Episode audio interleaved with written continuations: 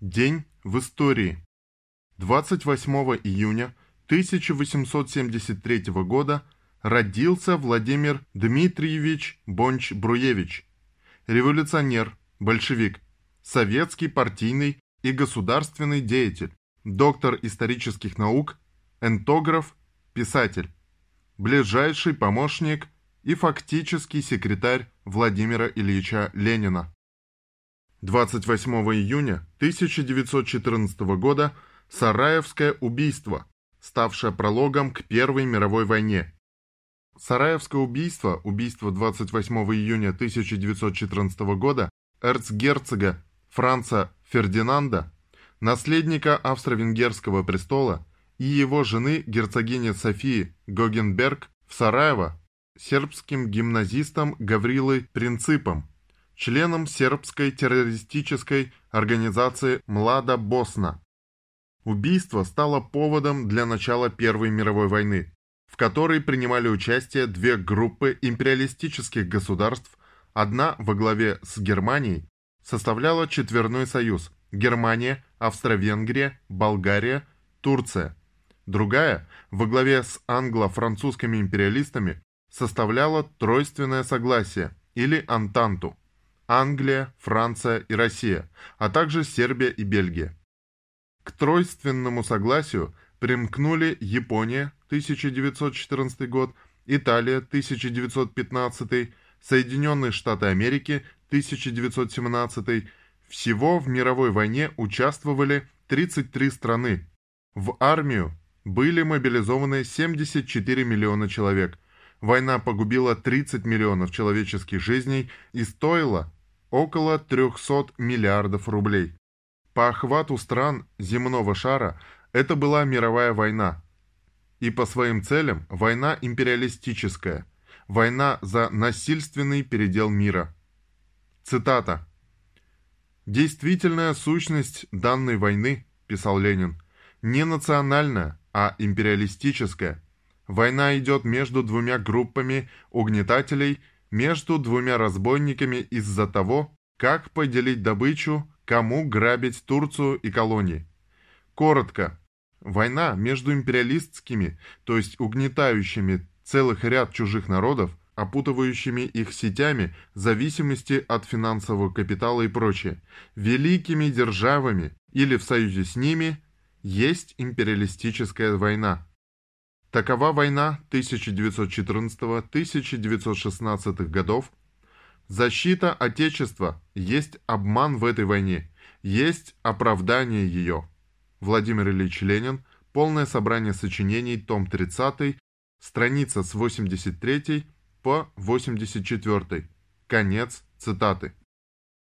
28 июня 1918 года Совнарком принял декрет о национализации крупной промышленности и предприятий железнодорожного транспорта. 28 июня 1919 года Владимир Ильич Ленин завершил работу над брошюрой «Великий почин». Цитата. «Поменьше пышных фраз, побольше простого, будничного дела, заботы о пуде хлеба и пуде угля, больше заботы о том, чтобы эти необходимые голодному рабочему и оборванному, раздетому крестьянину пуд хлеба и пуд угля доставались не торгашевскими сделками, не капиталистическими, а сознательной, добровольной, беззаветно-героической работы простых тружеников. Вот таких, как чернорабочие и железнодорожники Московско-Казанской железной дороги. Мы должны все признать, что следы буржуазно-интеллигентского, фразистого подхода к вопросам революции обнаруживаются на каждом шагу повсюду, в том числе и в наших рядах. Наша печать, например, мало ведет войны с этими гнилыми остатками гнилого буржуазно-демократического прошлого. Мало поддерживает простые, скромные, будничные, но живые ростки подлинного коммунизма. Конец цитаты. 28 июня 1919 года был подписан Версальский мирный договор между Германией и странами Антанты. Германия понесла существенные территориальные потери, а также выплачивала репарации и ограничивала размер и оснащенность вооруженных сил. Армия не более 100 тысяч на контрактной основе, ограниченный флот, ликвидация ВВС и танковых войск и так далее. Кроме того, Германия отказывалась от Брестского договора, уже расторгнутого РСФСР, и всех остальных соглашений с РСФСР, и обязалась принять все государства на территории бывшей Российской империи, которые признали бы страны Антанты. В этот же день 1923 года РПЦ официально признала советскую власть, в годы Великой Отечественной войны РПЦ поддержала советскую власть в борьбе с нацистом. В советском государстве не был расстрелян, арестован или осужден ни один священник за то, что он был священником. Не было такой статьи. Советская власть никогда не подвергала преследованиям людей, имеющих отношение к церкви. Советская власть беспощадно боролась только со своими врагами, и неважно во что, они были одеты. В поповскую рясу, военный мундир или гражданскую одежду. Служители культа пользовались правами обычных граждан и никаким гонениям со стороны властей не подвергались. 28 июня 1923 года патриарх Тихон обратился с посланием к верующим. Цитата. «Отныне я определенно заявляю, всем тем, что их усердие будет совершенно напрасным и бесплодным, ибо я решительно осуждаю всякое посягательство на советскую власть, откуда бы и оно ни исходило. Пусть все заграничные и внутренние монархисты и белогвардейцы поймут, что я советской власти не враг.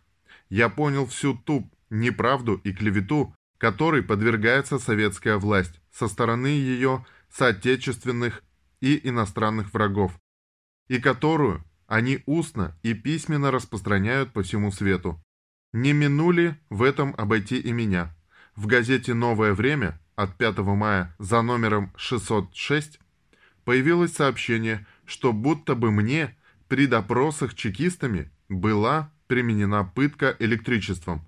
Я заявляю, что это сплошная ложь и очередная клевета на советскую власть. Конец цитаты. Окончательно актом юридического, открытого и прямого признания и санкционирования Советов стал указ патриарха Тихона о поминовении за богослужениями придержащих властей страны нашей. 1925. Первый в мире крестьянский санаторий. Торжественное открытие крестьянского санатория состоялась 28 июня 1925 года. В этот же день 1941 года в районе деревни Песеничи был дан первый бой партизанского отряда под командованием Василия Захаровича Коржа. Для охраны города с северной стороны на дорогу Пинск-Логищен поставили группу партизан. На засаду партизанского отряда, которым командовал Корж, наскочили два немецких танка. Это была разведка 293-й пехотной дивизии вермахта. Партизаны открыли огонь и подбили один танк. В результате этой операции им удалось захватить в плен двух гитлеровцев. Это был первый партизанский бой первого партизанского отряда в истории Великой Отечественной войны.